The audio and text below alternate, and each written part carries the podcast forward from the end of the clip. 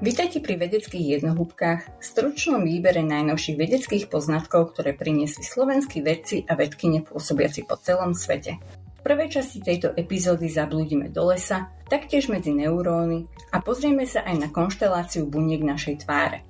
Informácie v tomto podcaste spracovala bunková biologička Lenka Belicová, epizódou vás bude sprevádzať molekulárna biologička Katarína Janšáková a na príprave podcastu sa podielala aj biochemička Patricia Hrašnová.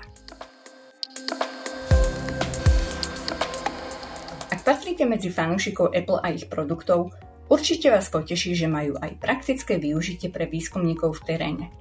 Tým Martina Mokroša, pôsobiaci na Českej zemnedelskej univerzite v Prahe, sa venuje technológiám mapovania a inventarizácie lesa pomocou laserového skenovania.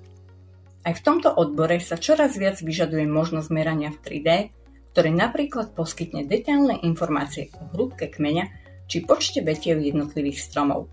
Kto vie, možno snaha technologických firiem udržiavať ich produkty neustále atraktívne priviedla Apple k inštalácii senzora, ktorý využíva infračervené svetlo.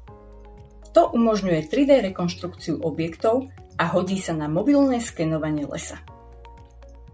Martin a jeho tým rigorózne otestovali využitie najnovšieho iPadu Pro v porovnaní s inými systémami používanými v lesníctve. Dospeli k záveru, že iPad Pro môže jednoznačne slúžiť ako nízkonákladová alternatíva pre toto využitie.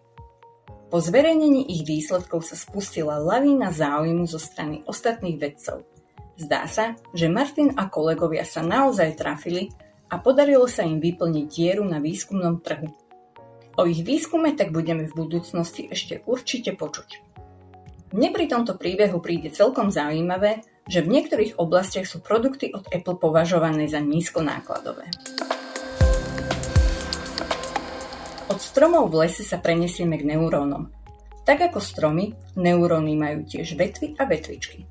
Asi tak by sme mohli nazvať ich výbežky, axony a dendrity, ktorými sa napájajú na ostatné bunky Dendrity sú hlavnými príjimačmi signálov z okolia nervovej bunky a majú rozdielne dĺžky a tvary.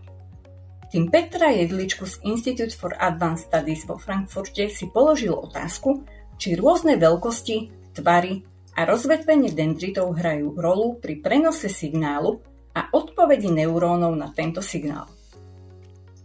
Použitím výpočtových metód a analytickej teórie káblov na predpovedanie napäťových odoziev dospeli k záveru, že na veľkosti a tvare dendritov nezáleží. Neuróny generujú svoju odpoveď taktiež bez ohľadu na to, ako sú ich dendrity usporiadané. To má obrovský význam počas vývinu alebo pri neurologických chorobách, kedy dochádza k reorganizácii dendritov. Zachovanie rovnakej odpovede neurónov aj pri rozdielných tvaroch dendritov môže oddialiť nástup symptómov, ako je napríklad strata pamäti. Peter a jeho tým pri analýze využili online databázu, ktorá obsahuje viac ako 160 tisíc digitálne zrekonštruovaných nervových buniek.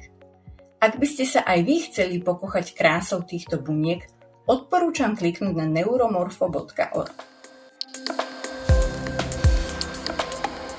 Pri biológii zostaneme aj v treťom príspevku. Počas embryonálneho vývinu je naša tvár formovaná zo špeciálneho typu buniek. Bunky nervovej lišty migrujú z okolia nervovej trubice a prispievajú k vzniku licných kostí, zubov či chrupaviek nosa. Taktiež podľa toho, ako sa vám vaša tvár páči, môžete z časti poďakovať alebo ponadávať bunkám nervovej lišty. Čo stále biológom nie je úplne jasné je to, ako jedna skupina buniek postupne vytvorí tak rozdielne štruktúry. Ako bunky vedia, kam majú poputovať a akú funkciu majú zastávať? Peter Fabian a jeho kolegovia na University of Southern California si posvietili na túto otázku. Výskumom na rybách sa vieme dozvedieť veľa o univerzálnych princípoch vývinu a to je presne postup, ktorý spomínaný tým využil. Populárna rybička Danio pruhované umožňuje vedcom pozorovať správanie buniek počas vývinu rybých embryí a to v priamom prenose pod mikroskopom. Peter a jeho tým skombinovali túto skôr klasickú metódu s nimi vyvinutou najnovšou bioinformatickou analýzou. Tá dokáže zobraziť zmeny v tkanive počas vývinu na úrovni jednotlivých buniek. Pre názov analýzy si požičali termín z astrológie konštelácie.